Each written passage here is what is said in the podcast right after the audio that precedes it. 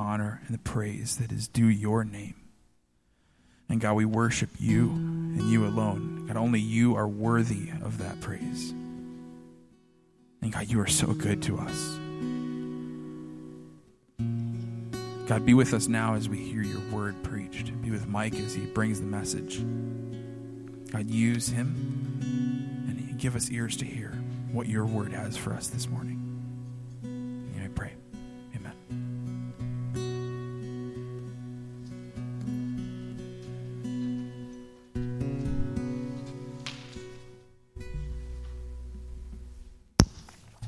Today's passage is from Exodus 24. I'm going to be reading verses 3 through 11. Moses came and told the people all the words of the Lord and all the rules. And all the people answered with one voice and said, "All the words that the Lord has spoken, we will do." And Moses wrote down all the words of the Lord. He rose early in the morning and built an altar at the foot of the mountain and 12 pillars according to the 12 tribes of Israel. And he sent young men of the people of Israel, who offered burnt offerings and sacrificed peace offerings of oxen to the Lord. And Moses took half of the blood and put it in basins, and half of the blood he threw against the altar. Then he took the book of the covenant and read it in the hearing of the people, and they said, "All that the Lord has spoken we will do, and we will be obedient." And Moses took the blood and threw it on the people, and said, "Behold the blood of the covenant that the Lord has made with you, in accordance with all these words." Then Moses and Aaron, Nadab and Abihu, and 70 of the elders of Israel went up, and they saw the God of Israel. There was under his feet, as it were, a pavement of sapphire stone, like the very heaven for clearness. And he did not lay his hand on the chief men of the people of Israel. They beheld God and ate and drank. This is the word of the Lord. So we're continuing in our series in Exodus, and what we've just sort of concluded going over the terms of the covenant. So a few weeks ago, Steve preached about this moment where the nation of Israel, they arrive at the foot of Mount Sinai. God is going to form them into a kingdom of priests, a holy nation, his treasured possession, and what's going to happen is he cuts a covenant with them. He makes a covenant with the nation of Israel. And so after that, the Lord gives them the Ten Commandments that sort of summarizes the way of life that Israel is going to embody. And then after that, the Ten Commandments sort of get applied through this thing called the Book of the Covenant. So we saw the Book of the Covenant can kind of be split up between laws having to do with worship and laws having to do with our responsibility to each other, sort of neighborliness. And so we've just completed all the terms of the covenant, the words, the 10 words, like the Ten Commandments, and the laws. And so what we're seeing today is the moment where the covenant is ratified. The covenant is sort of put into effect. I figure now would be probably a good time to talk about what exactly a covenant is. So most of our relationships as people are informal. They're informal relationships. So, you know, the friendship that you have with a coworker. That's an incidental relationship, right? It's a relationship that you happen to have because you both work at the same place. Friendships that we have with friends. We enjoy them because of affinity. We share coffee with them. These are sort of informal relationships. But there are other kinds of relationships that are so serious and so important that the terms of the relationship kind of needs to be set in stone. The relationship has to undergo certain protections, right? So if you're going to enter into real estate investing with a partner, it would be wise to do that with more than just a handshake and a well wish, right? You probably want a contract involved somewhere because it's a big, important sort of relationship. It's a relationship that has to be protected by laws and mutual expectations and all that sort of thing.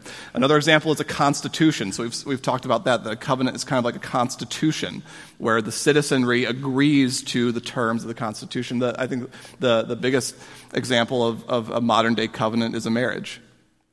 That the act of union between a man and a woman is so powerful that it needs to be sheltered by promises, by vows.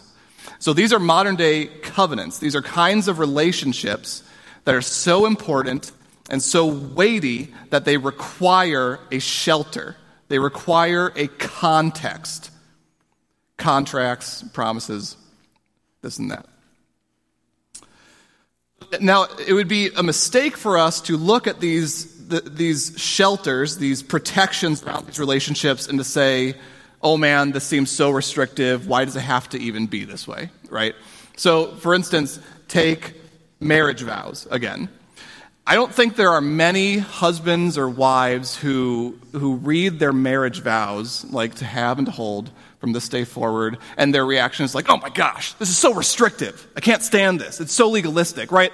Like, A, if you're someone who is making yourself eligible for marriage and your fiance expresses that kind of sentiment toward your marriage vows, you should rethink that one. Like, obviously, these are not restrictive, legalistic. It would be a bizarre way of thinking about these sorts of things.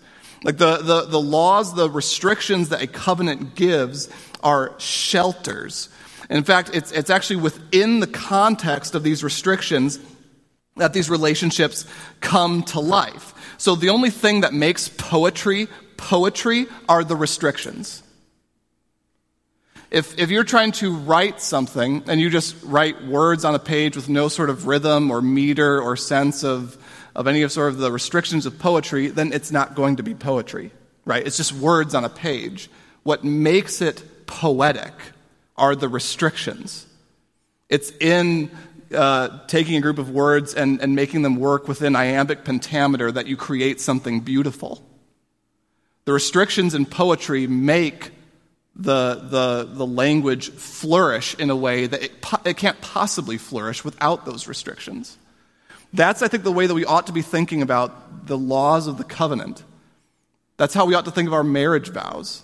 That's how we ought to think about the goal of constitution and of constitutions and society itself. That it's within the restrictions ought to be of a kind that make the relationship flourish and have life. And that's what we have here.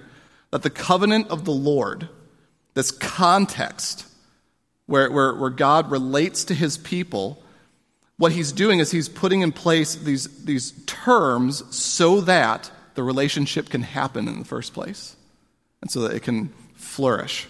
So what we're seeing in today's passage is the ratifying of God's covenant. So in other words, what's going on is that God's covenant is being put into effect, right? So what I'm going to do today is I'm just going to sort of walk through the passage and just highlight these different steps of how the covenant gets ratified here at the foot of Mount Sinai, and we'll draw some conclusions from that. So there are a few things that God's covenant includes. So the first thing that God's covenant includes is a promise. So one of the features of a covenant, especially of the kind that God seems to be putting into place with Israel, which is it would have been a familiar covenant, actually, for many of them. It's the covenant that a king makes with his people. So one of the features of that kind of covenant, and it's true of this one too, is that the king would make certain promises.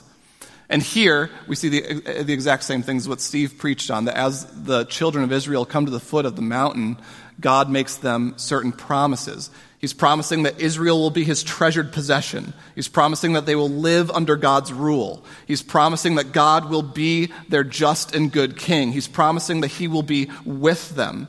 He's promising, in other words, this very intimate sort of relationship with his people. So the covenant includes a promise. The second thing it includes is a vocation.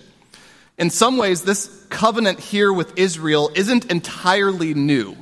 It's certainly not the first covenant that God makes in the scriptures. The first covenant he makes is with the man named Abraham. He tells Abraham that his family is going to grow and develop and multiply and eventually become a people who will bless the nations. And so what we're seeing here is that God has kept his promise to Abraham. His family has multiplied into a great nation, and it's going to be through this nation that God's mission will be born out into the world. And so what's part of this covenant is the mission, is the vocation of being God's people. And specifically where you see this is that phrase where God calls Israel a kingdom of priests. He calls them a kingdom of priests. In other words, they're going to mediate God to the world. They're going to make God's kingdom available to the world. So a promise, a vocation, and then finally a way of life. Typically in covenants, there are expectations on what each of the parties are going to do. So you see this in constitutions. There are expectations for what it means to be a citizen of the United States, right? And if you, as a citizen, break the terms of the Constitution, you lose your rights. You've functionally forfeited your citizenship in some ways, or at least the status as a citizen that you would have otherwise had. In the terms of the Constitution, you're meant to keep up a certain way of life, and if you don't, you run the risk of losing your rights as a citizen. And so we actually see the same thing here in the covenant. In order to remain under God's rule, in order to remain a part of God's kingdom, Israel would have to abide by his way. So the book of the covenant, the Ten Commandments, it's kind of like a constitution. So it's a promise, a vocation, and a way of life. And so all these things get laid out in front of Israel, and what we see here is this sort of like call and response thing, where Moses announces the covenant to Israel. He reads all the terms, and then they respond with, all the words the Lord has spoken, we will do. So in other words, that's kind of them signing the dotted line. All right, that's the handshake at the end of the business deal. That's them agreeing that they will be a part of this. Now here's the question that I want us to ask first this morning. From what we see in Exodus, do we relate to God on our terms or on his? From what we see in Exodus, do we relate to God on our terms or on his terms? And what I want to point out about what we've seen so far is that there was no bartering in the making of the covenant. There's no God says, well, I'll exchange these promises as long as you guys live this way. And then Israel's like, can we tweak this part? And if you up a couple promises here, then I guess I could pay out a little bit more lifestyle here. There's none of that, right? God is the sovereign. And so not only is he going to dictate the promises in the covenant, but he's also going to dictate the expectations.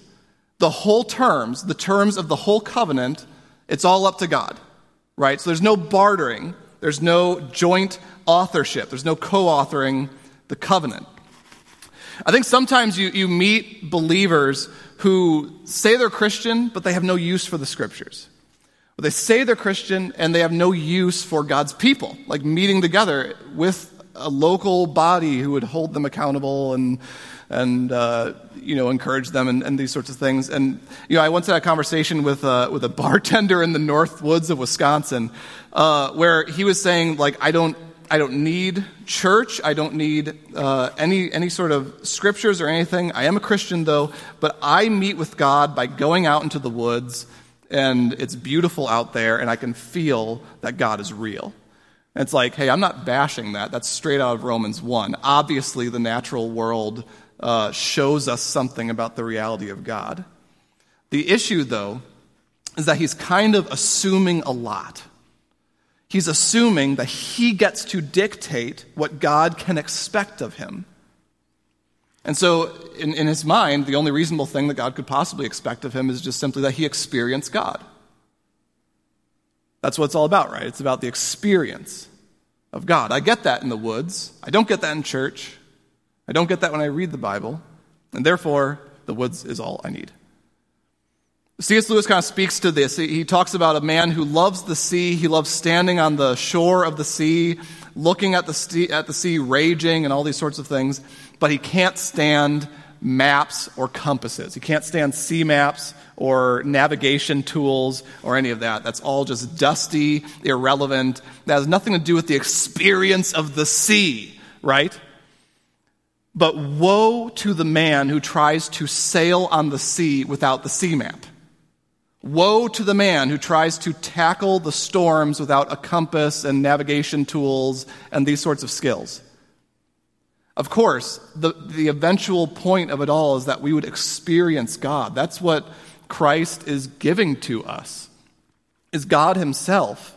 But woe to us if we think that we can possibly approach the Almighty without a covenant.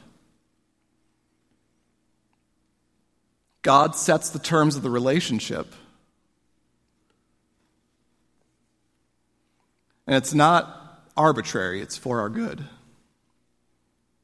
Not to prevent us from meeting with God, but so that we can meet with God. So at the close of the covenant ceremony, once the terms have all been stated and all that, the covenant would be ratified. So in other words, there would be some sort of a sign, like a gesture of some sort, that would indicate, all right, it's gone into effect. So you can imagine the need for this. Like, for instance, if a minister at a wedding led the couple in their vows and then just sort of like shook hands mutually, like, all right, I'm out. And then there was no announcement of the couple. There was no processional. They both just left out like an emergency exit. And then there was no recessional music. Just everybody had to conclude that, oh, apparently this is over. That would be awkward. It'd be weird. There'd be no sort of like sign that, all right, marriage has gone into effect, right? We sort of need something like this. We need rituals to sort of conclude something, to indicate that it's gone into effect. And so that's essentially what Moses is doing here. That's what's happening when what I'm calling ratifying the covenant.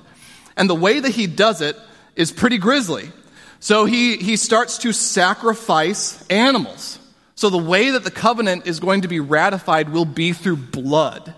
It will be through blood. They start sacrificing oxen. Some are sacrificed as what's called a peace offering, which is essentially just sort of like a free will, thankful offering. The others are sacrificed to what's called a burnt offering, which is an offering for sin.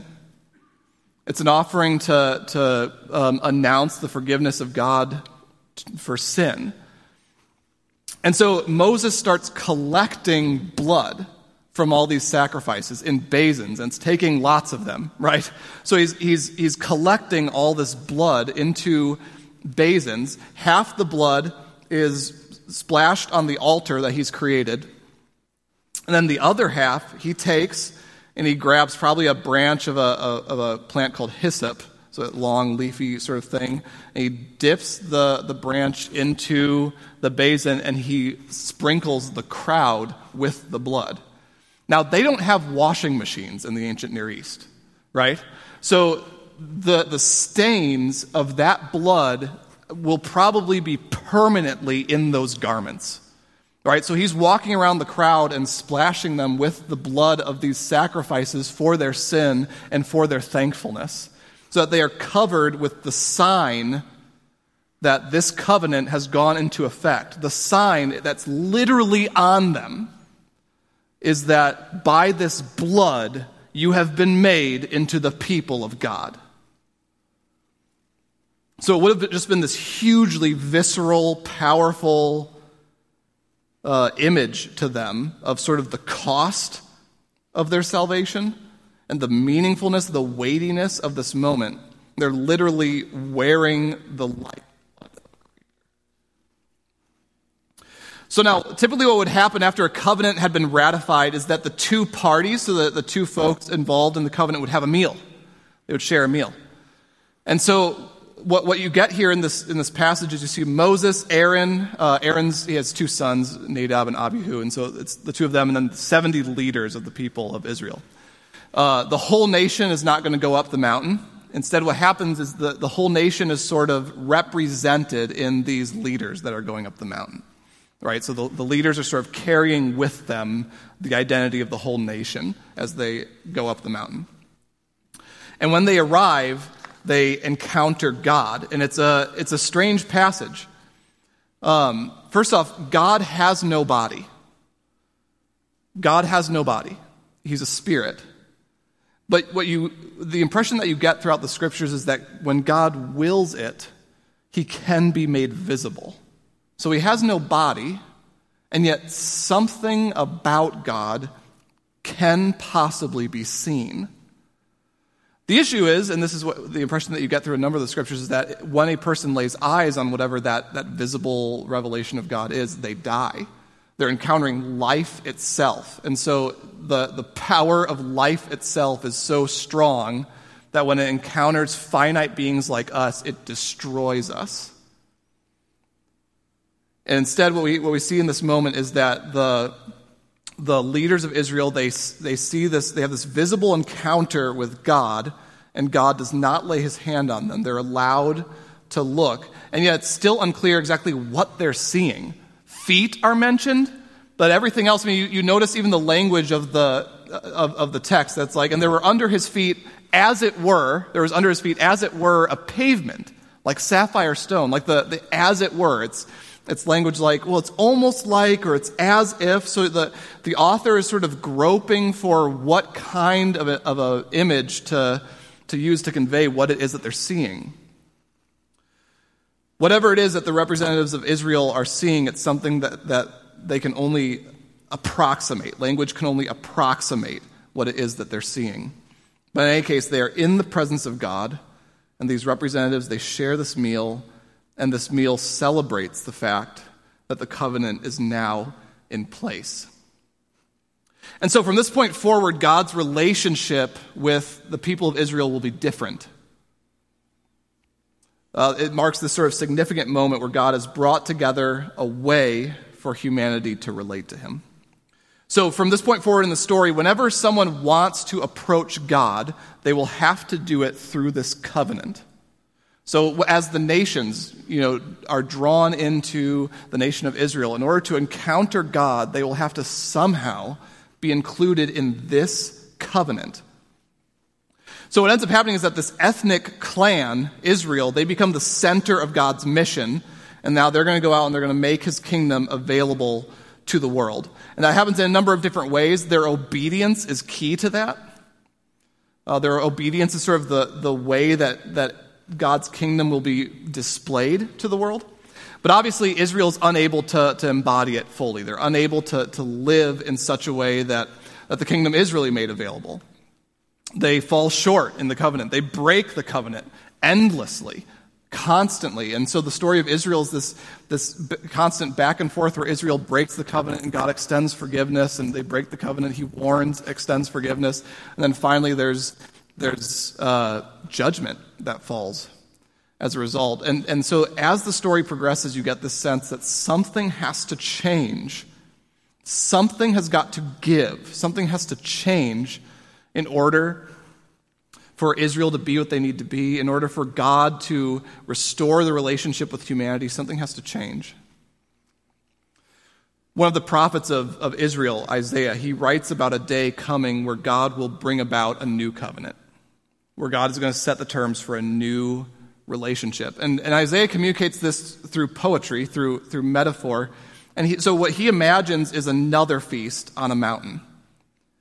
And at this feast it's not just Israel that's represented at this feast on the mountain. It's all the nations. That at this eventual feast, all the nations will be represented on this mountain. And this is what Isaiah writes. On this mountain, the Lord of hosts will make for all peoples a feast of rich food, a feast of well-aged wine, of rich food full of marrow, of aged wine well refined. And he will swallow up on this mountain the covering that is cast over all peoples, the veil that is spread over all nations. He will swallow up death forever. And the Lord God will wipe away tears from all faces, and the reproach of his people he will take away from all the earth, for the Lord has spoken. So he's describing this moment where God's covenant will be made complete and it will be made secure, where the faithful from all peoples will be drawn in, and there will be nothing that can threaten the relationship. Even death itself will be swallowed up.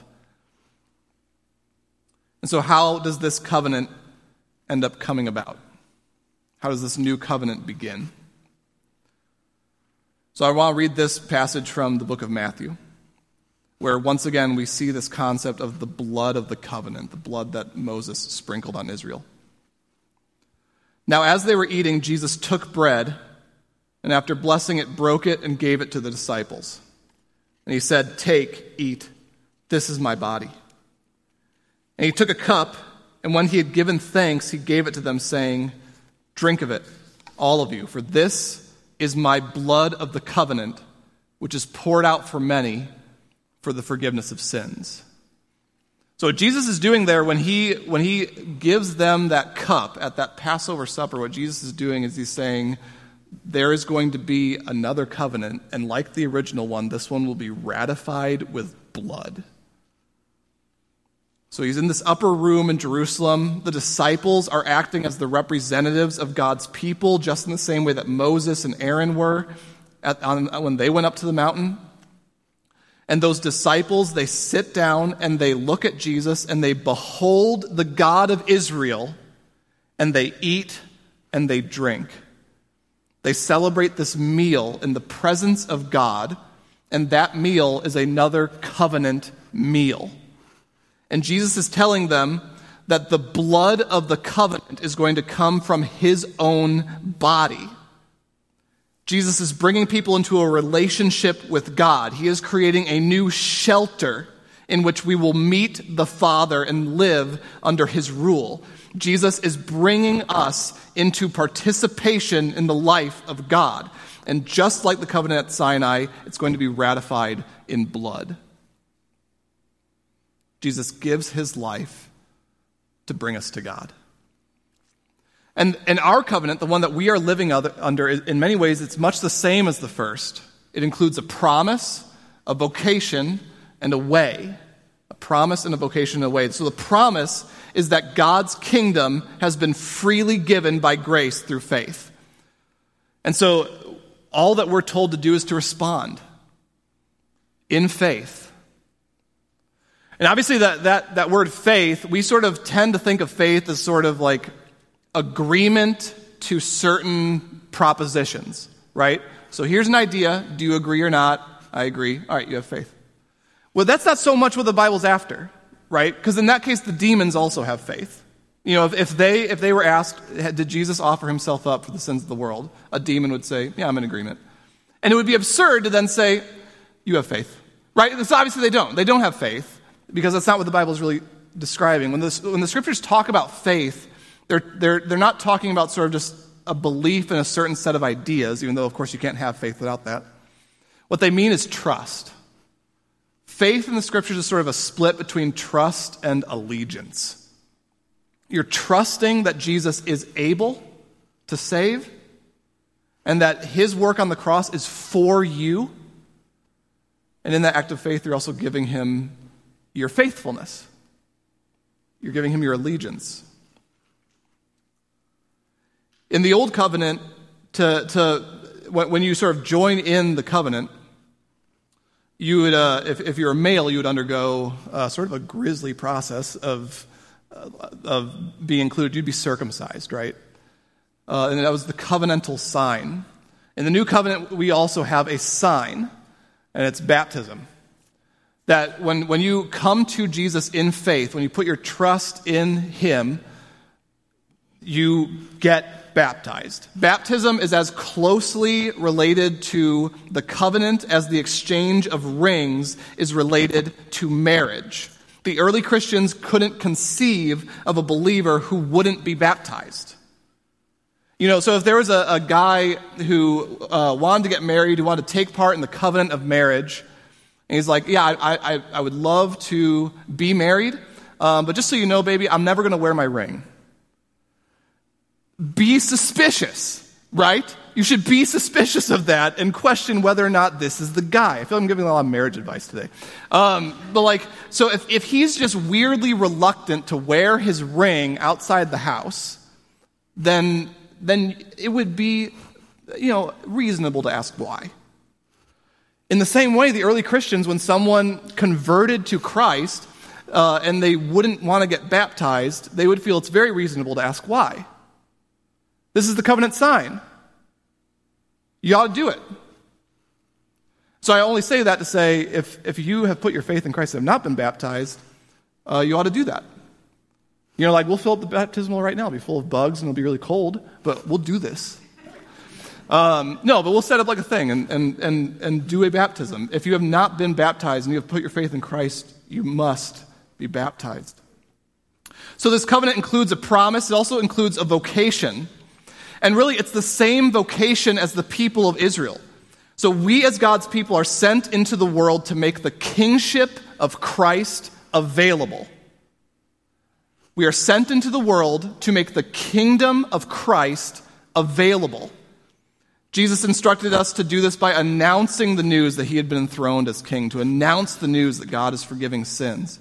So Peter actually describes as one of the apostles of Christ when he wrote a letter to the church sort of dispersed throughout the Greek-speaking world. He describes us, the church, in the same language that God describes Israel. He calls us a kingdom of priests. We are put here to mediate God to the world around us, to display his glory. So there's a promise, there's a vocation, but then also there's a way. There's a way of life. And I think this way of life is very, very related to how it is that we make Christ's kingdom available. So the whole idea is that the nations would know that God was with Israel by their way of life. They would be able to observe that God's kingdom was in effect among them. And it would happen through their obedience. So what did we see in the Book of the Covenant these past few weeks? We've seen that the way of the Lord can be summed up in worship and in our community.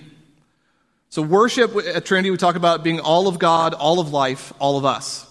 Worship is what Christianity is all about. So if you were ever asked by somebody, well, what am I going to gain if I become a Christian, right?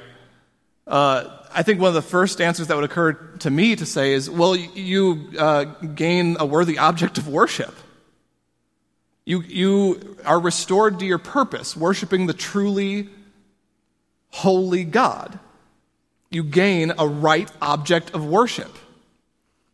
When we live our lives to God's glory, when our way of being is all about making God more famous, it's all about the fame of God, things change. When we live that way, we make different decisions. We become more courageous. We become more self-giving, more capable of love, because it ends up being less and less about us and more about the glory of God. When we come together on Sundays, we lift God's name up. When we come together, we do the work of worship together, and we display what is most important to us.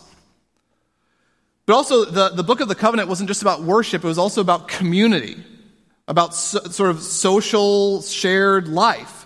God brought together not individual persons who are going to then become atomized and like retreat to their rooms with an iPad and never talk to anybody. God created a people who would image him in the way that they treat each other. So how will we display God by how we treat each other if we're never around each other? Obviously, the pandemic has made this hard. It hasn't made it impossible. The pandemic has made shared life hard. It has not made it impossible. We are blessed with a number of different technologies, like phones. We've had those for a while. Zoom now. I have Zoom fatigue. But we're also blessed by these different technologies because it makes it possible for us to respond to God together and pray together and get into each other's lives. You know, we can do things like if you're in a resilient population, you can identify folks in the church and just sort of identify a circle of people to kind of float in. There are still ways for us to be together. We hear this morning, this is an opportunity for us to get into each other's lives. Do not weary of doing good or meeting together however we can. So the new covenant involves a promise, a vocation, and a way. This is what life in the covenant means. And praise God that we have been sprinkled by the blood of Christ and made into a new people. So if you would pray with me. Lord, we thank you for what you have done, that this new covenant, it was not established by the blood of bulls and oxen or lambs. It was established by the blood of Christ. So, Lord, we praise you that you sacrificed yourself so that we could be brought to God. So, Lord, I pray that you would let us abide by the way of this covenant, that we would put our faith in you. We thank you that you relate to us not by our works, but by your grace. And Lord, I pray that we would respond daily in repentance, the way that the nation of Israel responded, that all the words, all that the Lord has spoken, we would do. That when we fail, we would be reminded of your forgiveness and that we would return to your way, once again saying, all that the Lord has spoken, we will do. Lord, we love you. we praise you. Amen.